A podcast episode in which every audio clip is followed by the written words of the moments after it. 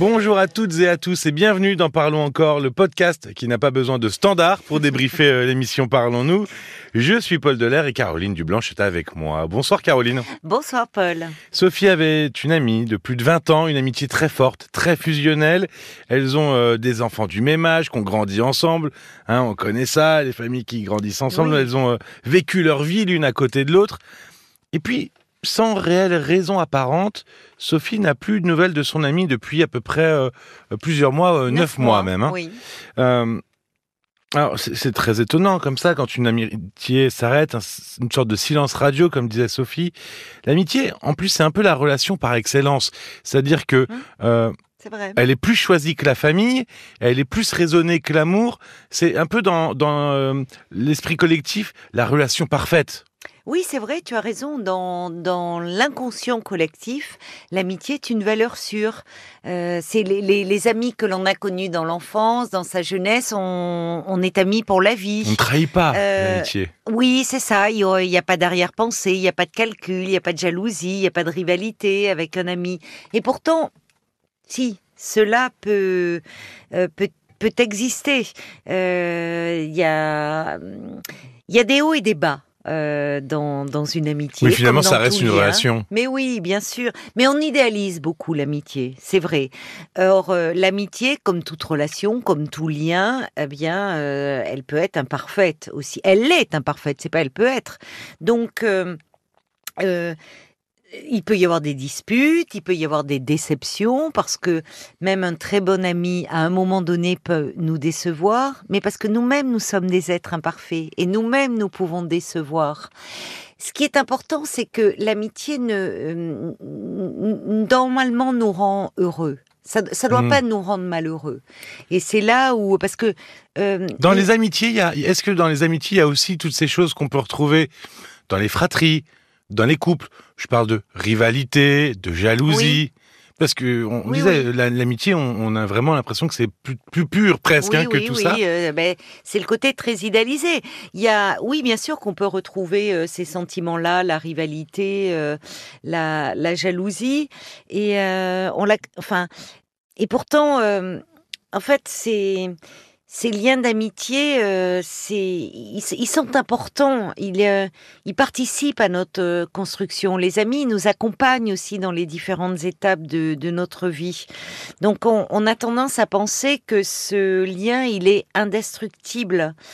Mais il peut y avoir de la trahison, de la déception, de l'abandon, enfin, c'est pas exempt de tout cela. On parle parfois de coup de foudre amical. Oui, c'est vrai. Qui doit être aussi réjouissant que quand on tombe amoureux. Donc j'imagine c'est ce dont nous parlait Yves. Hein. Oui, exactement, avec son frère de cœur. Donc il doit y avoir aussi des ruptures amicales, j'imagine, qui doivent être tout aussi douloureuses que les couples. Ah oui, une rupture amicale, ça fait souffrir vraiment autant qu'une rupture amoureuse. Et le fait de ne plus avoir cet ami dans sa vie du jour au lendemain, ça laisse souvent un sentiment de vide. Et d'ailleurs, dans les psychothérapies, c'est une thématique qui revient. Là où des personnes ne venaient pas pour cette demande-là départ, à la base, mais ça peut être évoqué au détour d'une séance, un ami qui déçoit, un ami qui s'éloigne, un ami qui trahit. Oui, finalement, c'est comme dans les relations amoureuses, quand on choisit un ami, quand on se tourne vers un ami, il y a des raisons sous-jacentes. Mais oui, bien sûr. Mais l'ami, c'est celui à qui l'on confie tous nos secrets, les événements les moins glorieux de notre vie, les aspects les moins sympathiques de notre personnalité, sans crainte d'être jugé finalement. On se sent compris et accepté. Il y a quelque chose de très doux et réconfortant en principe. Oui, c'est pour reprendre l'expression de Yves dont on a parlé tout à l'heure et qui a appelé ce soir, c'est vraiment frère de cœur, c'est vrai, le frère d'une autre mère, on entend parfois. C'est ça, oui, non mais il y a quelque chose, comme tu dis, là c'est choisi. Il y a toute cette dimension-là. Mais bon... Ouais, c'est ça. Quels signes peuvent nous aider à nous rendre compte qu'une amitié est plus vraiment très saine, qu'à un moment justement on est en thérapie, on se dit là ça va pas top, il y a quelque chose qui va pas avec cette personne là. Comment on peut s'en rendre compte ? Mais, par exemple, je disais, ça doit nous rendre heureux. Donc, normalement, un rendez-vous avec un ami, on y va le cœur léger. Si on se sent stressé avant de rejoindre cet ami, oppressé, et pas parce qu'on l'est dans notre vie, mais à l'idée de le rejoindre, il faut être à l'écoute de ce que l'on ressent. Qu'est-ce que ça signifie ? On ne devrait pas avoir de pression à aller voir un ami. Normalement, non. Si on se sent triste, on peut ressentir de la tristesse... peut-être parce que, au fond, on se sent incompris. Ou cet ami critique constamment les choix que l'on fait. Il peut nous rabaisser. Il peut y avoir de la jalousie. Ou si c'est une relation qui est un peu un sens unique, c'est-à-dire que l'ami va nous appeler quand ça ne va pas dans sa vie. On va être à ses côtés, on va l'épauler, l'entourer, donner de notre temps, de notre énergie sans compter. Et puis quand il va mieux, on n'a plus de nouvelles pendant des mois. Et donc là, à un moment, ça pose question quand même. Il y a un déséquilibre dans la relation.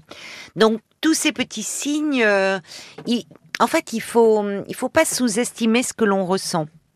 Au nom de dire je suis peut-être un peu il y a de la mesquinerie, non, oui. On doit passer au-dessus de ça. Il y a 20 ans, ça fait 20 ans qu'on se connaît. Ça fait 20 ans qu'on se connaît, tout donc petit machin. Enfin, il faut pas non plus tout remettre en perspective avec la longévité de la relation. Non, parce que il en va de l'amitié comme de l'amour.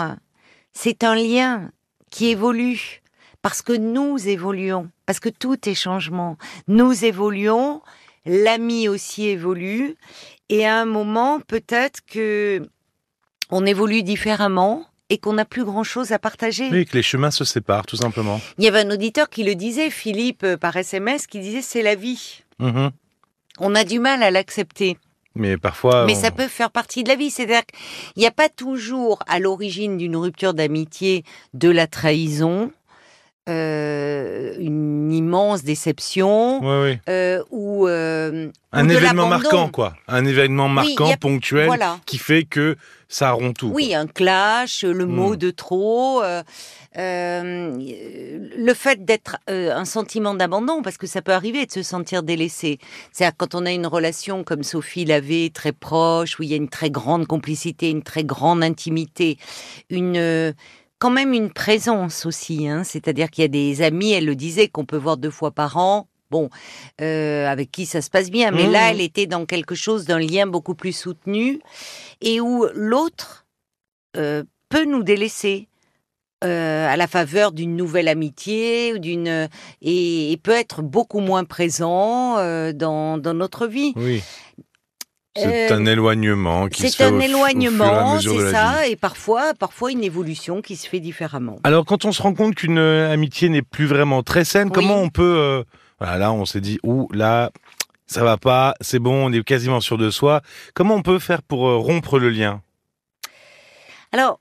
c'est là où ça diffère un peu de l'amour, parce que l'amour, on en parlait hier soir, hein, la rupture. Exactement. En amour, la demande d'explication, enfin il y a souvent quelque chose de très passionné, ce qui ne veut pas dire que d'ailleurs dans l'amitié, il n'y a pas quelque chose de passionné aussi. Hein, mais souvent en amitié, la rupture du lien se fait...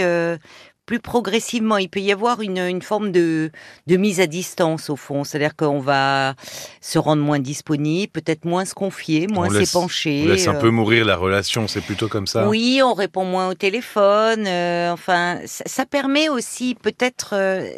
c'est pas hypocrite, enfin, il y a quelque chose de plus en douceur qui nous permet aussi de davantage prendre conscience de ce que nous voulons, en tout cas de ce que nous ne voulons plus. Et peut-être il y a parfois des liens, ça peut arriver dans l'amitié, qui nous pèsent. C'est-à-dire que cette amitié, je parle peut-être des amitiés où il peut y avoir une forme de culpabilité quand elle remonte à l'enfance, où on peut se sentir un peu ingrat, mais où au fond on se rend compte qu'on n'a plus grand-chose à partager. Et que si ce n'est des souvenirs un peu d'anciens combattants, entre guillemets, c'est-à-dire que on replonge avec nostalgie dans des souvenirs de jeunesse, mais dans notre vie présente, au fond, on est très éloignés l'un de l'autre. Très en décalage, voilà. Donc, parfois, là, comme en amour, on peut éprouver le besoin de dire ce que l'on a sur le cœur. Alors, ça peut être en face à face. Mais... Oui, j'allais dire, frontal, comme ça. On peut y aller en disant, bon, écoute... Alors, en amitié, ça se fait moins. Ça se fait moins qu'en amour. Peut-être parce que, comment dire... Est-ce qu'il n'y a pas une volonté, au fond, malgré l'éloignement ou la volonté de rompre, de toujours garder un peu, de toujours préserver une part du lien quand même? Peut-être, c'est ça. De préserver ce qui a été vécu, tu as raison. C'est là où ça diffère par rapport à l'amour. Parce que si en amour, on est dans cette dimension-là, on n'avance pas. Alors que l'amitié, l'ami, c'est peut-être se dire, parce qu'on évolue différemment, mais quelqu'un qui a été là à un moment de notre vie où on a vécu des chouettes moments. Et finalement, une des façons, ça veut dire accepter aussi que l'on évolue. À un moment, rompre, c'est aussi être dans cette acceptation et se souvenir des belles choses, au fond. Mmh. Alors, évidemment, quand il y a eu trahison, quand il y a eu, là, quand on était dans quelque chose de plus négatif, pour ne pas dire un peu un ami plus violent, qui s'avère ne plus être un ami, appelons un chat, c'est-à-dire qu'on se rend compte que l'ami n'est plus un ami, ne se comporte plus en tant que tel, et ce monde blessant, nous critique constamment, ce monde jaloux, c'est plus dur de se souvenir des belles choses, mais...